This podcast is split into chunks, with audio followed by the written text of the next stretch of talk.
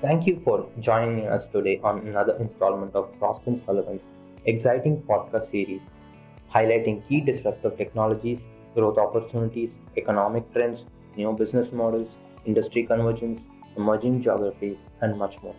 I am Raghav Kontinya, Research Associate with the Mobility Research Team, and today I will be talking to you about fundings from our latest research titled Global Company Car Leasing Market Outlook 2019. Here are some highlights pertaining to this market. The global company car leasing market had a stable 2018 registering year-on-year growth of 4.1% to hit 7.7 million in unit sales.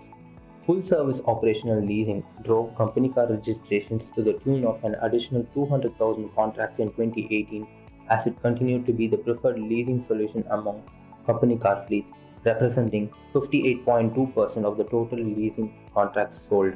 In 2019, the global company car leasing market is projected to grow 3.9% to hit 7.9 million units. This slowdown in growth will be due to the emergence of new alternatives that are transforming the leasing industry.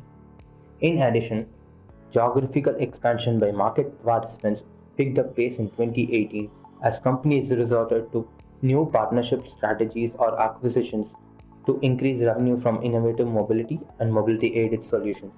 The emergence of new mobility solutions characterized 2018 Lease companies actively started looking for revenue streams over and above those generated from company car leasing. While these were the key developments in 2018, the Frost and Sullivan finds that 2019 is going to be a year of exploring and refining the new business segments that have been identified in the past few years. These companies have created exclusive brands and have invested in building dedicated resources in order to more fully tap into these business segments. Leasing companies confronted with the prospect of a relatively saturated corporate leasing market have started focusing on the retail segment. Therefore, private leasing has staked its claim as the next big thing in the leasing market, with growth coming mainly from Europe. Trends such as cash alternatives for company cars and the rising preference for hassle free vehicles are driving growth in the private leasing market. Some of the other trends poised to influence the growth of the leasing market are the requirement of car leasing among SMEs, the growth in XEV and used car leasing, the evolution of vehicle subscription services, and the increasing importance of digitization across the entire leasing ecosystem to better channelize profits.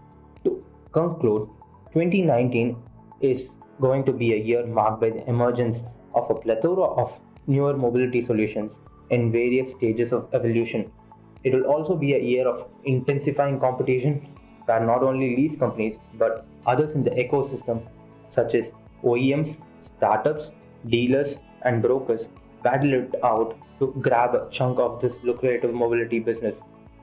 On that note, I hope you have enjoyed this session.